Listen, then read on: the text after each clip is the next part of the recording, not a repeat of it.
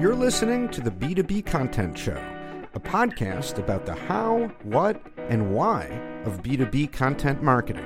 A podcasting agency that helps B2B brands start podcasts to connect with prospects, grow brand awareness, and create better content. Now, you know, a lot of times when marketing leaders start a new job at a new company, they get there and they sort of look under the marketing hood and wonder what what's been going on here before I got here. And they realize that to get the marketing function where it needs to be, they're going to have to make some changes. And that's what we're talking about today with my guest, my, with my guest, Christian Kunkle. Christian is head of marketing at FingerCheck, which is a payroll and HR platform for small businesses. Christian, welcome to the show. Great, thanks. Thanks for having me. Now, you've been with FingerCheck for about three months now, right? Yeah, it's uh, three months, but it seems like a little bit longer. okay, right. Well, so so so when you so g- give us a little little context here. So where where were you coming from, and what led you to this new role at FingerCheck? Yeah, I was actually prior to FingerCheck, I was head of growth and digital marketing at a at a fraud and compliance fintech startup called Sardine and really, really int- great company, great, great team, great coworkers, in an interesting space. Learned a lot about fraud and compliance, which personally I thought was, you know, just really cool. Coming from ad tech and martech and a little bit of insure tech, so it was a little bit different for me. And I, you know, I got introduced to. I was really happy there, but I got introduced to our CEO at FingerCheck through, you know, mutual friend, and a few coffees turned into an opportunity, and it just happened that way. So it happened naturally. So I guess I'm one of the lucky ones who were able to kind of naturally fit into a, a role with an opportunity that I was ready ready to jump my you know sink my teeth into.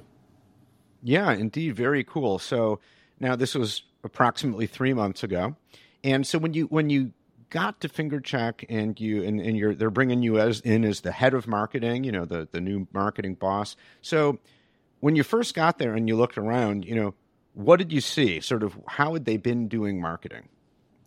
Yeah, I think you know from you know taking it back just a step when you're looking when you're about to join some place or you're, you're interviewing at a new company, you're kind of getting that like you know that high level view of this is their website, their content, this is what their social.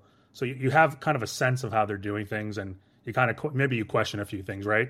Because you're not used to doing that, or that's just something different. So I think I had those kind of notions in my head, and what I really wanted to do was just go in and just meet the team, and going with an attitude of like you know, I wasn't there to seek and destroy.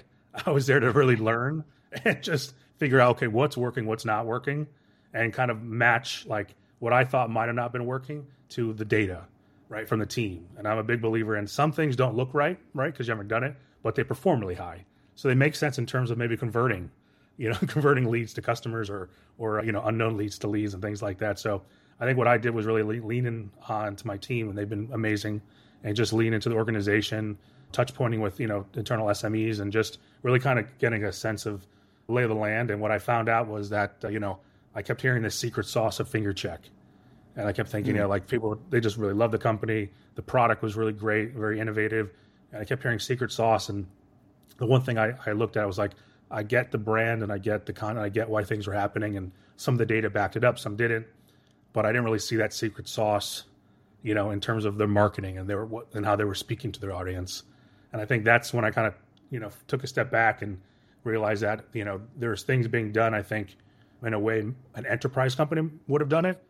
Not in terms of going after enterprise, but mm. in hmm. terms of a larger a larger corporation, maybe like, you know, more traditional corporate marketing teams where we have a lot more bodies and they've got like maybe a few people mm-hmm. in social versus, you know, the way we're doing it now where we're kind of bootstrapping a little bit, but you know, it was very process oriented and I think you know I'm a you know, I'm a startup guy, you know, startup marketer, and not that I don't love process. I always love to be buttoned up, but too much process I think just kills your ability to just actually go out and execute. And I think what I saw was there's a lot of process of you know taking an idea, then spending fifty or sixty percent of your time putting that idea in this in a templatized you know word doc or or scope of work, and then having to go through all the levels of of approval. And by the time you do that it kind of lost that secret sauce because things just you're you're, you're moving mm. slower, and you're you're kind of losing that when you go when you go from ideation to execution. And I think I just brought that you know agility in terms of, you know, LinkedIn wasn't working. Let's just try something new tomorrow. Like I, I don't mm-hmm. want, I don't want a, I don't want a brief. Let's just, let's just like see what works. Hmm.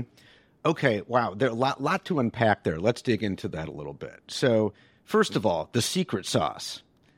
Great, great phrase. First, I just love it, and it kind of made me wonder, like, uh, where does that come from exactly? It's got to be, it's a cooking thing, obviously, right? Or like, you know. And anyway, we all know what it means. But so, you're saying that everyone talked about the secret sauce behind FingerCheck. In in other words, I mean, typically by that we mean like the thing that makes us tick. You know, like at the core of our value proposition, right? I mean, that is is that what we're talking about? Yeah, and I think I think it's it's that and just a little bit of working there at FingerCheck, and I think you know matching. Okay, what it what it was like to work at FingerCheck, plus like the that value prop that really connected to customers and how they loved using the platform and how it was actually. I think in mm. terms of you know we're built for small businesses, right? But we're built to make small businesses stronger. Because the last thing you want to do as a small business owner is you've got so much worries, right, and headaches and just stress to run the business, right? You, yeah. you know, payroll, HR, things like that. They're important, but they're they need to be done in a way where you're not losing time doing it, right? So we see ourselves as making small businesses stronger because we're alleviating those that time spent through automation, AI, and things like that to make sure that business owners can focus on, you know, growing their business, not just versus running it, as we say. Yeah. So I think that's where that secret sauce kind of came from too. Is is the company really felt that they were, you know, serving small business owners, but making them making them and their businesses stronger and I think that's where I got like this. You know, I felt like this the secret sauce was there and, in the people and the product. Okay, got it. So right, so it's kind of a combination. The secret sauce is sort of a combination of that value proposition that you just described, plus sort of like the vibe of the company, right? Like the the people there and the vibe and the attitude and kind of the point of view, like all those things that are a little hard to quantify, but they all add up to like we're FingerCheck. You know, we're spe- like there's something special here, right? Exactly, and you know, I think you know, I walk, you know, after meeting with a few people, you hear you hear you know them speaking about the company, and and, and, in essence, what I heard was almost like one liners that I could use for marketing.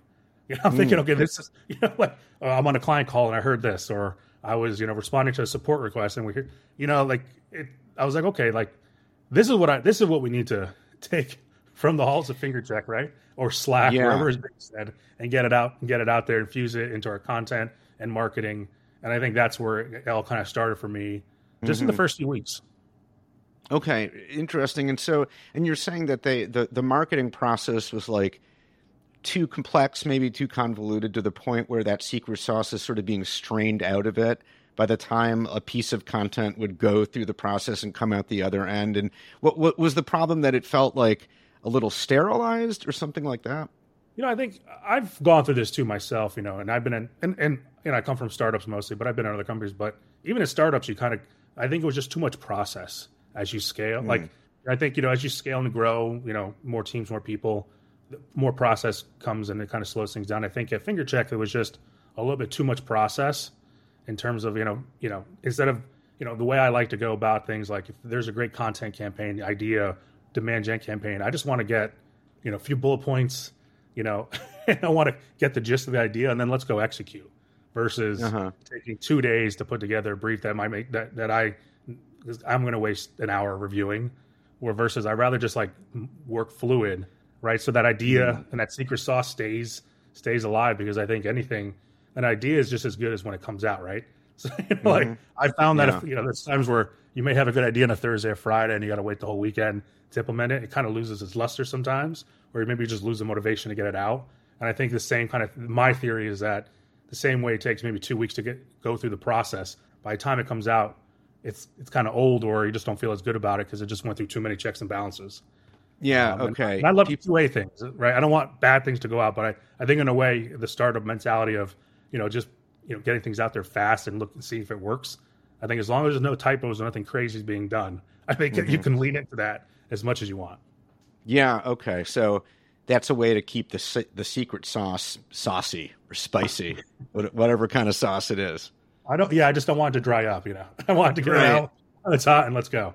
you know, you don't want it to be bland in the end, right? like watered down. Okay. So, so you've been there three months, which is not that long, not that long an amount of time. So, how have you gone about sort of changing? You know, taking this probably too long th- this overbearing process and started kind of paring it down so that you can actually do what you just described. Like, how has that worked so far?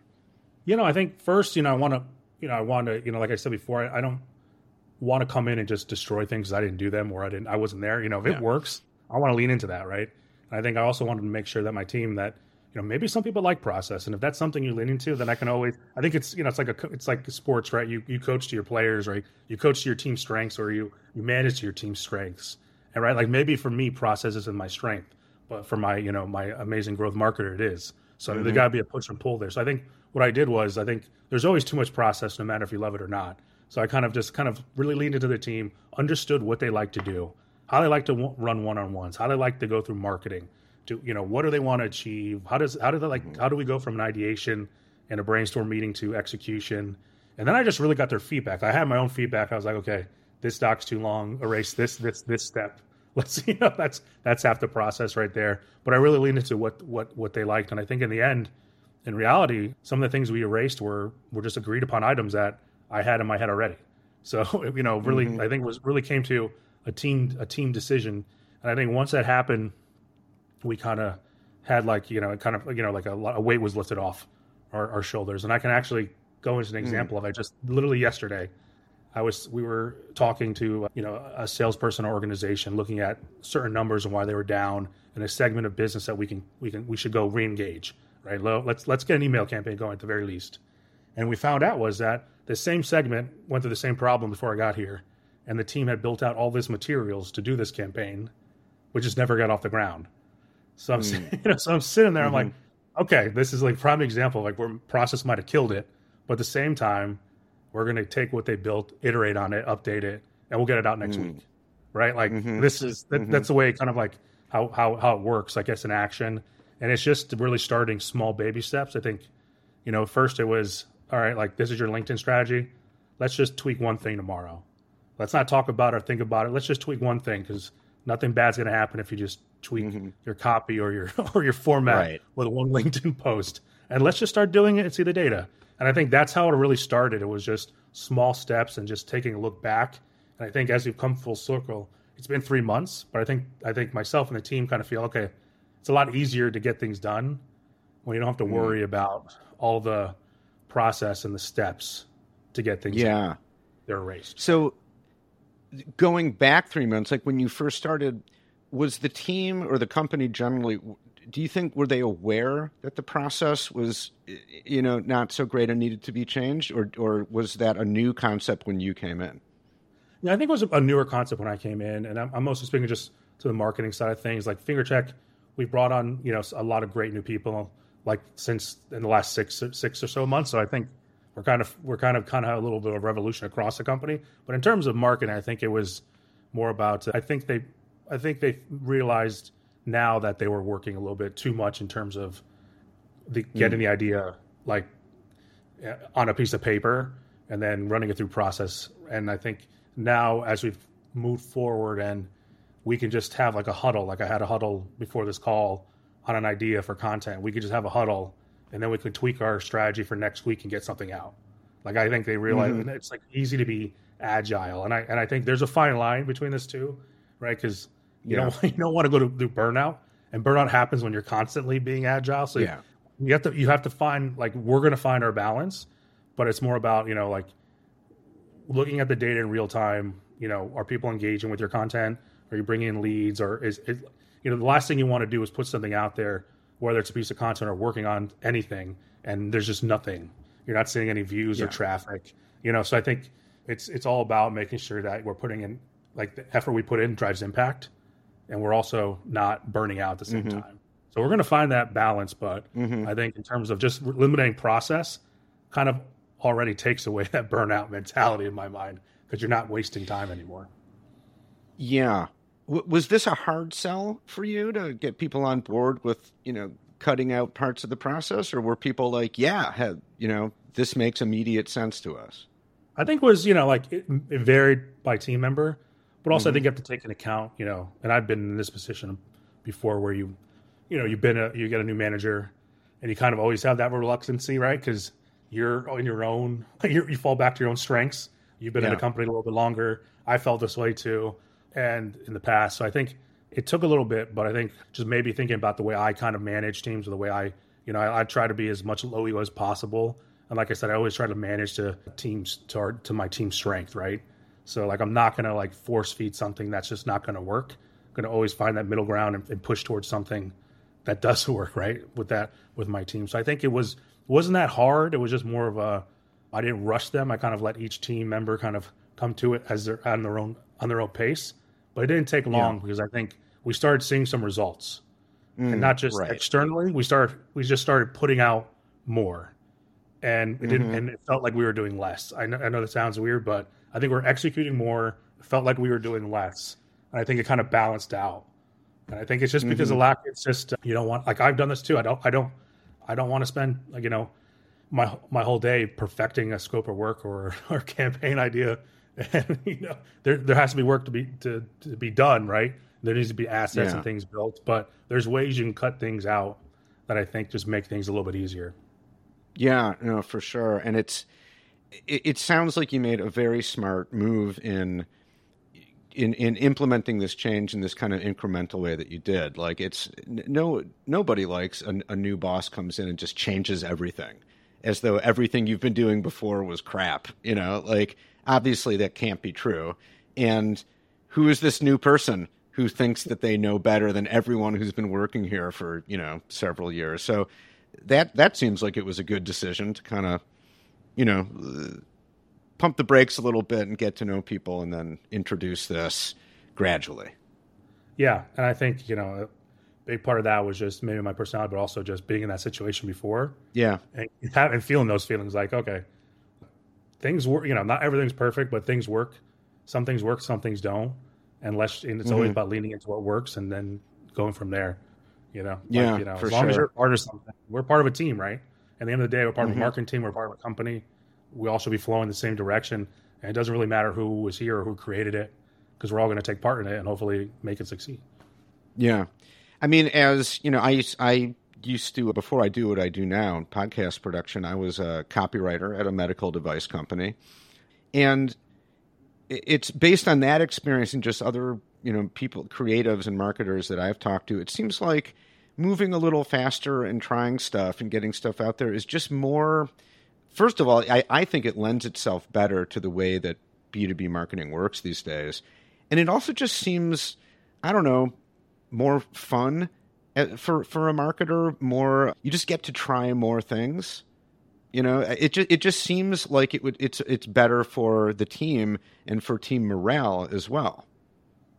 Yeah, no, I agree. I think it, it's great for team morale. It's great to get. It's it's always great to see something you worked on actually go live. Yeah. it's, it's you know it's like that. You know, I felt in my it's like that like nervousness you get before pressing the the, the publish on your email campaign or the publish on your social or anything like you, you kind of always get that feeling okay like a little little scared but i think it's good right because like you get to do that more often when- Yeah. in this way where you get to press the button and execute more often but i would say the one thing i always just want to like caution too is just making sure that you know a lot of what we're doing is just agile marketing. It's moving faster. It's, redu- it's reducing process. But we're not we're, what i try to focus as much as possible is not being reactive as well right? Because Yeah. like you know if, if you're you can be fast but you don't want to be reactive right? Because if you're moving you have to always you know uh, walk that fine line because the whole point is like you know just because an, a, com- a competitor is doing this the market is turning this way you know you can't change everything Yeah. or you know you got to you got to pull back and be proactive at the same time so it's always it's always that fine line of balancing but if you can do it it works Right. Yeah. Right. For sure. But if you can find that kind of middle ground, that sweet spot, then it can it can be a win win win win win or however many wins there are. Right for the team, for the content, for the for the people consuming the content, all of that. exactly it's just about listening to your team Yeah. you know like you it's all about listening to Mm-hmm. and getting getting feedback uh, from your team members and, and understanding okay this is like let's pull back right it's it's if, as long as you're going in as a one person show without getting feedback from Mhm. the team then you, you'll go you'll cross the line but as long as you're getting your team's feedback you'll you'll you'll steady you'll steady Yeah. I mean, it, it in my experience, there's like nothing worse for a marketer than spending a lot of time on something, and then it just totally flops. And you look back and you're like, what the hell were we doing all that time? I mean, I, I have told this story in the podcast before, but just the short version of it. When I was a copywriter at this medical device company, I was worked for it might have been like six months, might have been a full year on this one piece, and it was just a like copy dense kind of reference book for physicians and a paper product. And as the copywriter, you know, I just spent countless hours writing and editing and going over every single word and every comma and all that. And after all this time, it finally went out. And I remember thinking, like, okay, like we really put a lot of time into it. You know, this is going to kick some ass. And a couple months later, I ran into a sales rep that I knew and was like, hey, how is that guide? You know, how, how are you using that? Is that working well? And he kind of, at first, he had no idea what I was talking about. And then he was like, "Oh yeah, oh that thing." Yeah, I gave it out a little bit, but my doctors just threw it in the garbage. And I was like, "What? Why?" And he's like, "Oh, because they don't have they didn't have time to look at it. You know, it's no one has time to leaf through like a paper reference guide. They just look stuff up online." Yeah. And the minute he said that, I was like, "Well, of course they do." And I also but then I also felt kind of shitty. I was like, I I mean, I wasn't the leader or anything. I was just a cog in the machine, but I it made me feel bad. I'm like, wow, the, all that work I did was kind of for nothing. It's a bad feeling. Yeah, I hear you. I mean, I think it's a terrible feeling, and I think we've all been there, right? That's happened to me. As you were telling your story, I'm yeah. thinking of like a million times, like, oh, how how'd this go? How, how'd it go? Oh yeah, and like they're looking like they don't even know what you're talking about. This asset or whatever you created, infographics, sellers guys guy, whatever.